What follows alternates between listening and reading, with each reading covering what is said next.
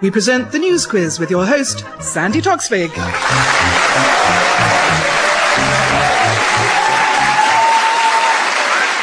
Hello and welcome to the news quiz. We start with a cutting from the Sheffield Weekly Gazette, read by Harriet Cass. The decision to shut Ringing Low Fire Station has angered many, including the 6,900 residents who singed a petition against the closure. And our thanks to Peter Oxley for sending that in. Now let's meet the teams. Will you welcome first on my right, Francis Wheen and Andy Zaltzman. And opposite them on my left, Mark Steel and Sarah Kendall. Right, my lovely Francis, let's start with you. Why is there just not enough porridge to go around? Is this the prisons? It is the prisons. Well, there we are. That's the answer to the question. Two points. Two points. Um, it's um, uh, they're, they're full to bursting, and John Reid has decided the way around this is to bribe foreign prisoners to get out early. They give them two and a half thousand quid if they'll agree to leave prison now. Which Sounds like a good deal. Well, they, they also, I mean, they get flown home, but they do get a free in-flight movie and a packet of cashew nuts. I think it's a, it's quite a good deal. So the prisons aren't just at bursting point. Uh, this morning, HMP Ashwell in Hertfordshire actually burst, and bits of it rained down on the A421 just outside Biggleswade. So drive carefully if you're in the area. It's really an open prison now, isn't it? I, like- I like the idea of that. Exactly how full is full, though? How many places is officially full? Well, apparently there were only 125 empty cells available in Britain's prisons last week. Right. But fortunately, the BBC Symphony Orchestra cancelled the bank job they were going to do. So, um, Well, have, they tried stacking the prisoners horizontally? for some people, that's why they go to prison. No, it's uh, terrible apparently. The prison population has reached a record 79,843 at the weekend, and John Reid has announced a string of emergency measures. And apparently at Ford Open Prison, it's become so critical, the overcrowding, that sometimes there are three or even four prisoners to a jacuzzi. Um, Andy, which nuclear family is not really celebrating a new arrival? Well, this would be the world's nuclear family, and not especially pleased that North Korea appears to have turned up like a, an uninvited relative demanding Christmas dinner. Um, so Nor- North Korea have tested their nuclear bomb, Uh, and they're not just tested; uh, they're testing all kinds of bombs that we've already got in the West. Uh, not just the nuclear bomb; they've also tested the pensions time bomb. Um, and um, the French have also been testing their pensions time bomb, as a result of which there are now atolls in the South Pacific populated by nothing but grannies. Apparently, in, in America, they said it was such a small nuclear bomb that they weren't even sure it was actually a nuclear bomb. It's the same that happens with mobile phones and televisions and things like that. Is that now they're mass produced, they're coming down in price, they're getting smaller. so they're accessible to more and more people, I suppose. That's what'll happen. And soon we'll all have little individual ones and people will have ones with all different cases and stuff and kids will have them and be chucking them at each other and you'd have a little mushroom cloud on the table. They thought it might have been a conventional explosion. I've actually been to North Korea, and a conventional explosion in North Korea basically means too much of the pickled cabbage because the, the staple diet is this disgusting stuff called kimchi, which is fermented cabbage. So, so maybe it wasn't a nuclear bomb at all. It was an, a passing of wind by an entire nation, by Well, chance at the same by time. mainly by little Kim Jong Il, actually, the ruler. When I was in Pyongyang, they just opened this golf course for senior party officials, and there's this clerk there saying that Kim Jong Il, who'd never held a golf club in his life before, went round in I think 35, getting 12 holes in one, the first time he'd ever played the game. And the whole country's like that. Every, No, everything he touches is magic. apparently, they believe that he makes the trees blossom and the snow melt. I Oh mean, yes, and the sea slugs break into a breakdance on his birthday. well, late at night, after a few beers, you can get them singing Kim Jong Il, Kim Jong Il. He got North Korea in his daddy's will. So,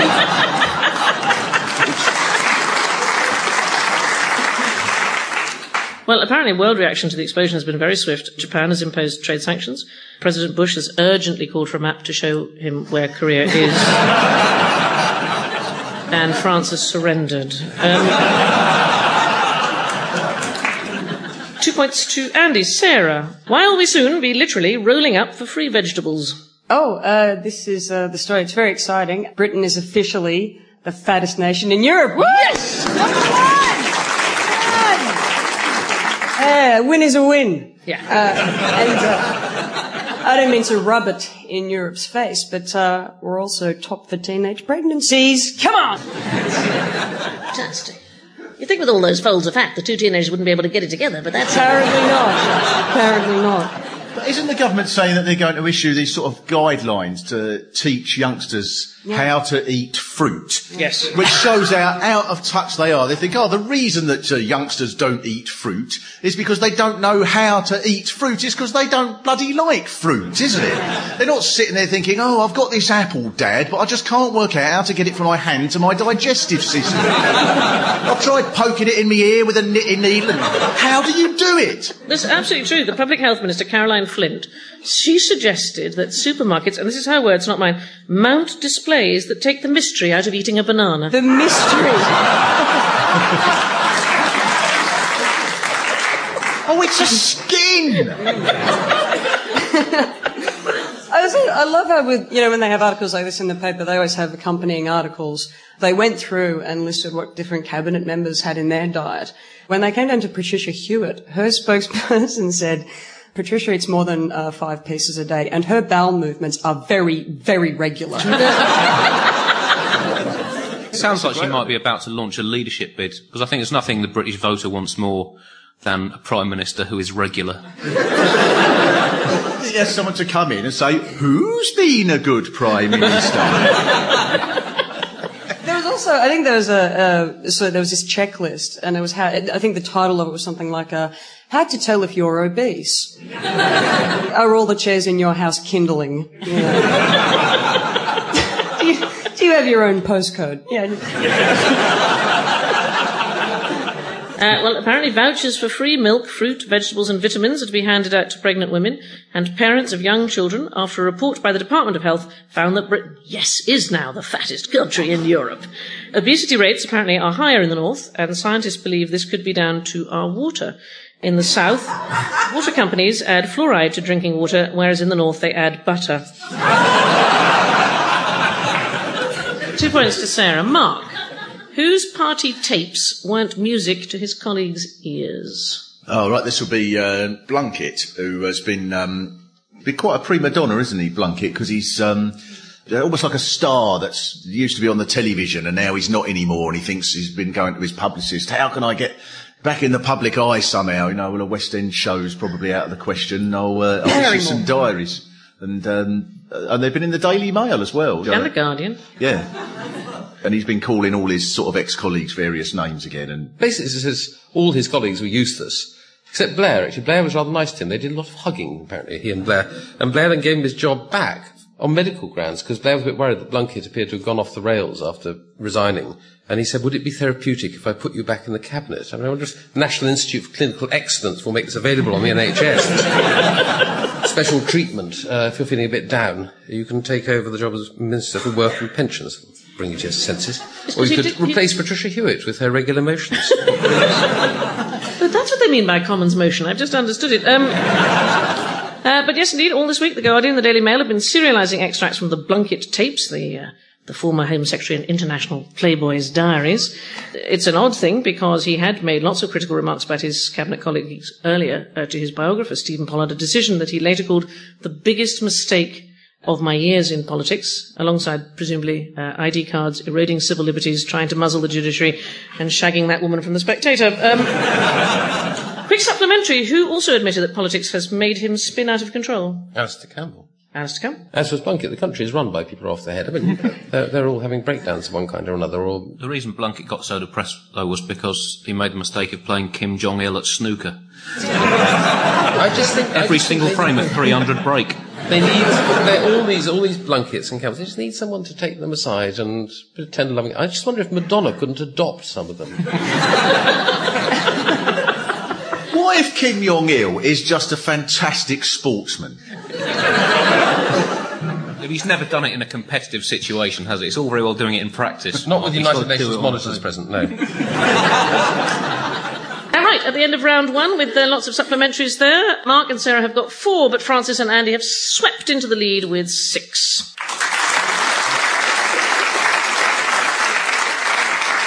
And we start round two with a cutting from the BBC website. Researchers at Harvard have discovered that sewer gas, hydrogen sulfide, may help to reduce heart rate and respiratory rate in critically ill patients. The chief researcher into the effects of the gas, which smells like rotten eggs, is Dr. Fumito Ichinose. And thanks to Mike Foster for spotting that. Francis, have a listen to this.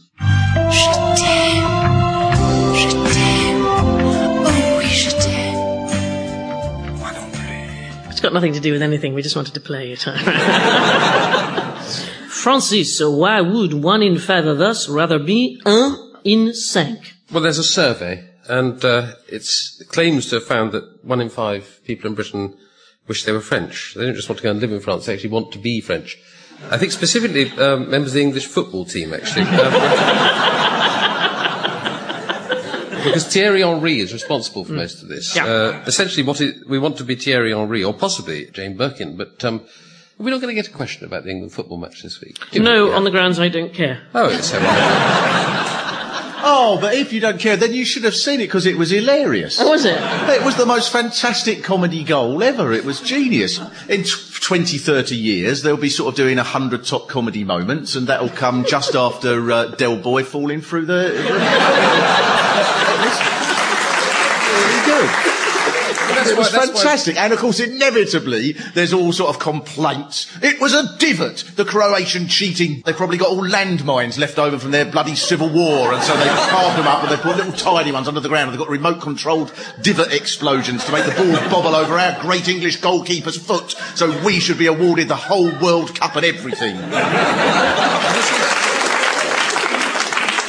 It doesn't bode well for the Olympics, though, does it, for the 2012? What are we going to be good at? Eh, But nothing will be ready though for the Olympics because we, we can't even get things ready, can we? It'll be it's already a year behind, and it's only a year since we've been awarded it.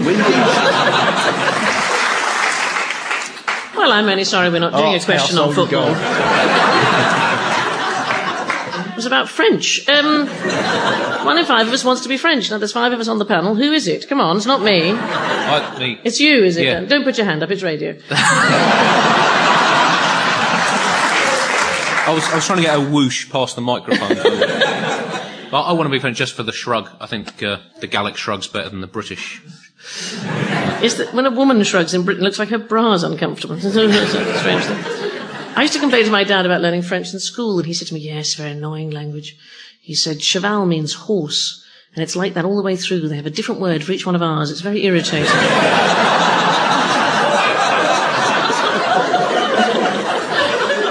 there's a there's a very important rule to learning French, which is that you don't pronounce the last eight ninths of the word. So, say you've got a word that's B E A I L L O E T A C E R E M E N T E S E. The correct pronunciation will be.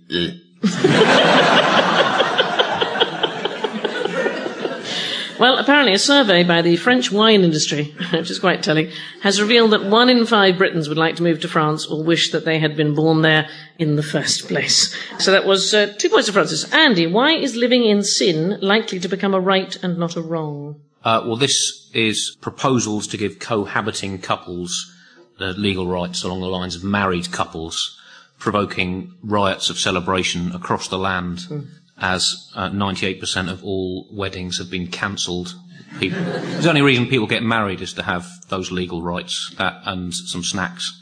Um, so marriage is pretty much dead now. It's rather exciting from my point of view because it now means that married heterosexuals have some legal rights. Gay people who've had a civil partnership have legal rights. So it's only cohabiting heterosexuals, as far as I can see, or non-civil partnership people who, um, uh, and I, you know, live in sin, as the Church of England puts it. I mean, I've been living in sin with the same person since the fall of the Attlee government, pretty well. Um, and now, in my dotage, I discover I'm a, an outlaw, a dangerous outlaw. It's terrifically exciting. I hope we don't get any legal rights. I feel like rebel without a marriage certificate. How do you determine the moment when you're cohabiting with somebody? Is it the moment when she turns and says, Are you wearing that? Is that, I mean, what, I just wonder what. He turned to me and he said, Who's put this CD in non alphabetical order? And I knew then. I think that's unfair, that particular little gripe against. I mean, I'm all for most gripes against men, but um, we know there's that, that one sort of way in checking whether someone's anal is if they keep all their records in alphabetical order. I mean, that, surely that depends on how many records you've got, doesn't it? If you've just got two records and you're forever going backwards and forwards, going, oh, better check ABBA, ZZ Top, no, it's all right. But I've got a room full of records. I keep them in alphabetical order so I can check which one is where so I know how to go and get one. But apparently it turns out I've got a problem with my arse. How is that? It's clearly a boy thing, darling. It's, I've got. Well, no, not I've if you've hundreds got a room full of records. How do you find the one? It means you're going to take hours and hours. Do it by genre. Well, uh, Does anyone else do it by genre? I, I have mine categorised by genre. but then what about within the genre? What, Well- say you've got 300 reggae I'm records. sorry, it's a boy thing. A woman goes, darling, go and get me that CD I'm looking for. Does, does the same principle apply to books as well, that you shouldn't keep books in alphabetical order? well, not if you're a librarian, obviously. I was going to say, there'll be a lot of librarians feeling a, a bit guilty tonight. on this. And if you're cohabiting and your partner wishes to use one of the books, you should make them fill out a form and then give them a ticket. Uh, reforms to give legal rights to cohabiting couples look likely to win ministers' backing after research by the Department for Constitutional Affairs found that unmarried couples suffer severe financial hardship if they separate. The cohabiting sounds like two nuns sharing the one outfit. Um, Sarah, why has a made-up interview got Italian MPs sweating? The MPs were leaving uh, Parliament and uh, they were stopped by a camera crew and they were asked questions and the makeup girl kept on sort of wiping their foreheads. And it turned out the whole uh, interview was completely bogus and that she was actually taking a, it was a drugs swipe. And uh, a huge number of them tested positive for cannabis and cocaine and ferret dirt. And, I mean, can you imagine if, if Tony Blair was on cocaine? I mean, he'd be arrogant. He wouldn't listen to anyone. He'd have delusions of grandeur. Just a imagine nightmare. John Prescott getting the munches. It's.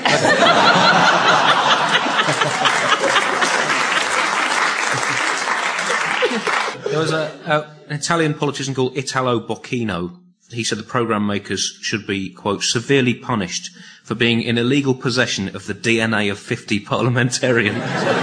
Which I think is probably a sentence that's never been said before. I don't know quite what he's worried about, is if they're going to some, somehow construct the genetically perfect politician. Apparently, they did an analysis of the. Uh, is it the River Po? Is it called the Po in Italy? Yeah. And they found that there's four kilos of cocaine washed into the Adriatic every single day, and it has a huge impact on health. And the nutritionists have been saying that you know sardines that come out of this river have got to be cooked really thoroughly, or they'll never stop talking. My fa- one of my favourite shops is Drug Addle, this brilliant record shop in Brixton. And it's so amazingly slow. And one day I went in there and there was another bloke in front of me. And I thought, oh, it's just going to take a while, but you know, all right, I'll, I'll sort of get into their, their time frame. And the, the bloke in front sort of asked for a record that was just up at the top of the wall. And the bloke had to climb up this step ladder and he went sort of one step and had stopped for about two minutes.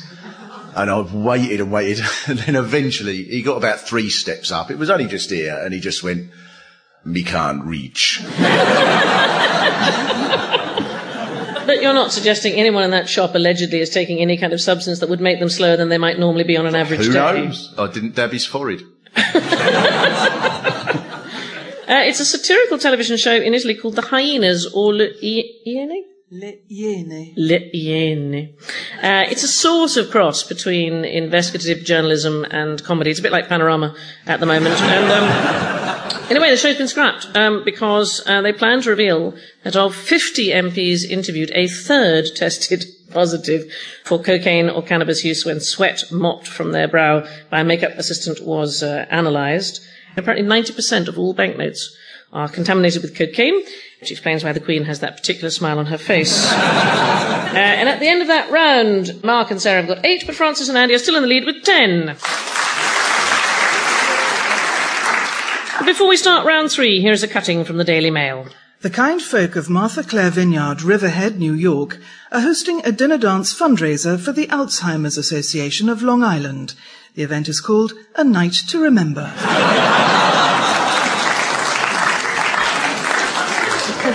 And our thanks to Christopher Brooks who sent that in. Andy, why could it soon be chips with everything at your local supermarket? Well, this is the intriguing possibility that supermarkets will soon be able to put a microchip in your body to enable you to check your food out more quickly. To me, this is not the most productive use of modern technology. but uh, it's a similar technology to chips used in cattle and sheep to enable consumers to trace their food from farm to plate. Have any of you ever taken advantage of that possibility? I guess we'd like to have a backstory with our food. There's um, a farm in Kent, I believe, where you have your steak from the very moment of birth on a webcam, and you can follow it all the way through its young life. Just don't do the veal option because the lighting's very bad. It's, in your arms. That's where they're going to put it. Yeah, But it cuts down so, on yeah. credit card fraud and identity theft and things if it's in your arm. But actually, it just gives you, as you say, to drive-by amputations every time you stop at a cash machine, actually. Apparently, um, one of the things about having an implant in your arm is to stop muggings. And I thought, but what about me? I'm small enough to put in somebody's pocket. I mean, it's just just people swiping me along. Slightly worrying. According to a new survey, one in 20 adults would be willing to have a microchip implanted in their body to help pay shopping bills at checkouts. And what it means is basically in the future we won't have to carry uh, money around with us. And a lot of this work is thanks to extensive groundbreaking tests by the Queen. Actually, there was another story about uh, things getting under your skin. It's a supplementary question about whether you boys are sitting comfortably. Why might fellows consider silicone implants? Oh, uh, it's a, a new contraceptive method. Um, you make a, well, you don't. Somebody makes a hole in the scrotum, Obviously, it's not me. and obviously. you then, um, uh, and then you put a silicon gel bung in it or something, and it stops the scrotum doing its stuff. Yes, absolutely. And it's a reversible vasectomy. It's an alternative to vasectomy. And also, but you can get cash back with it if you go to Tesco. It's true. American scientists have developed an alternative to the vasectomy. It's a silicon plug that is inserted into the tube that sperm travel along. I have to be completely honest and say I didn't know that sperm travelled by tube. Um,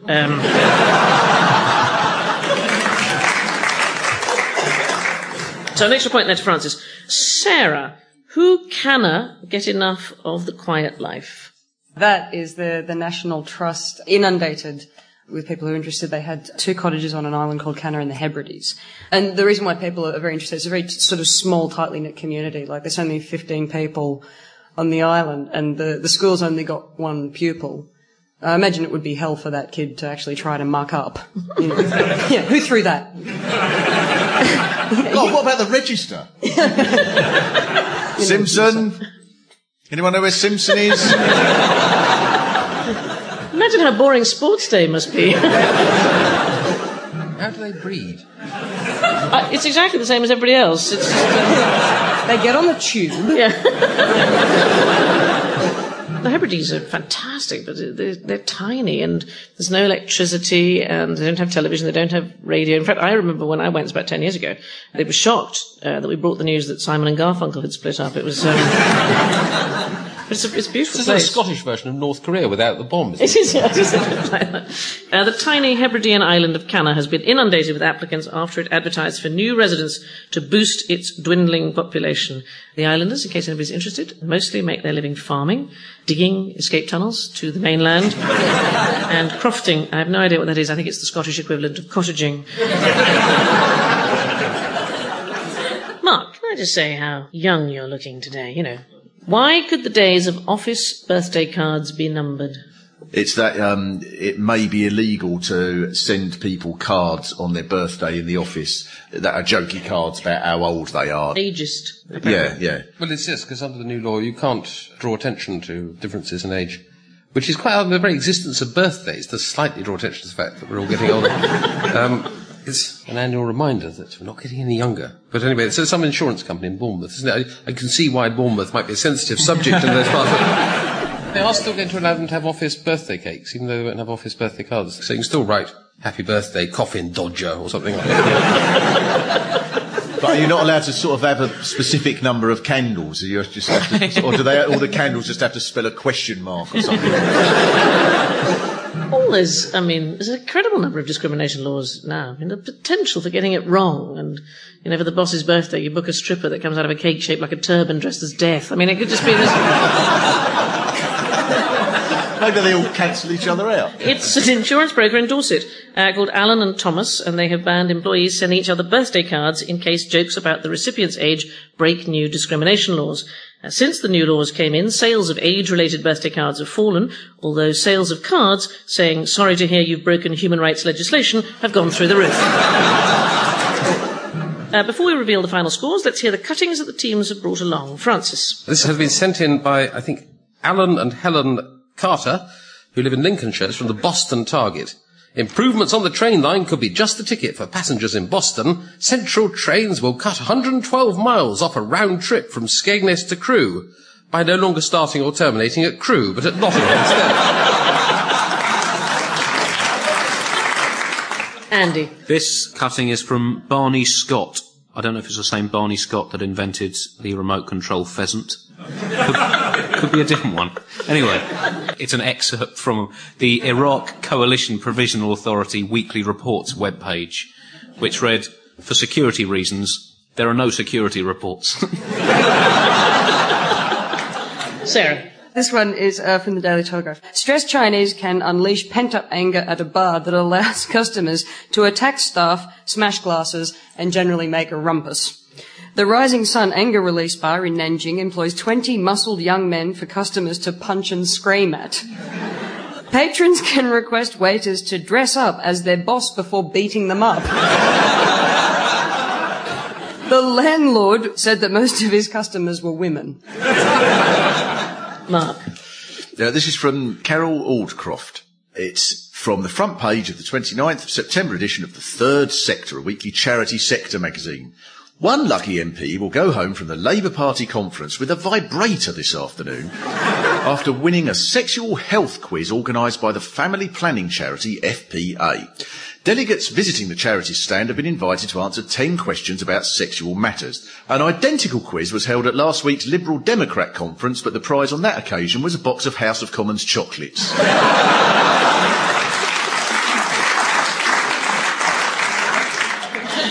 And with that, let's take a look at the final score. Mark and Sarah have got 14, but this week's winners are Francis and Andy with 15. And before we leave you, here is a headline from Doctor Magazine spotted by Dr. Tom Heller. Bowel screening cash disappears into black hole. And with that, goodbye. Taking part in the news quiz were Francis Wheen, Andrew Zaltzman, Sarah Kendall and Mark Steel. In the chair was Sandi Toksvig and the news was read by me, Harriet Cass. The chair's script was written by Simon Littlefield, Roderick Crooks and John Finnemore, and the producer was Katie Tyrrell.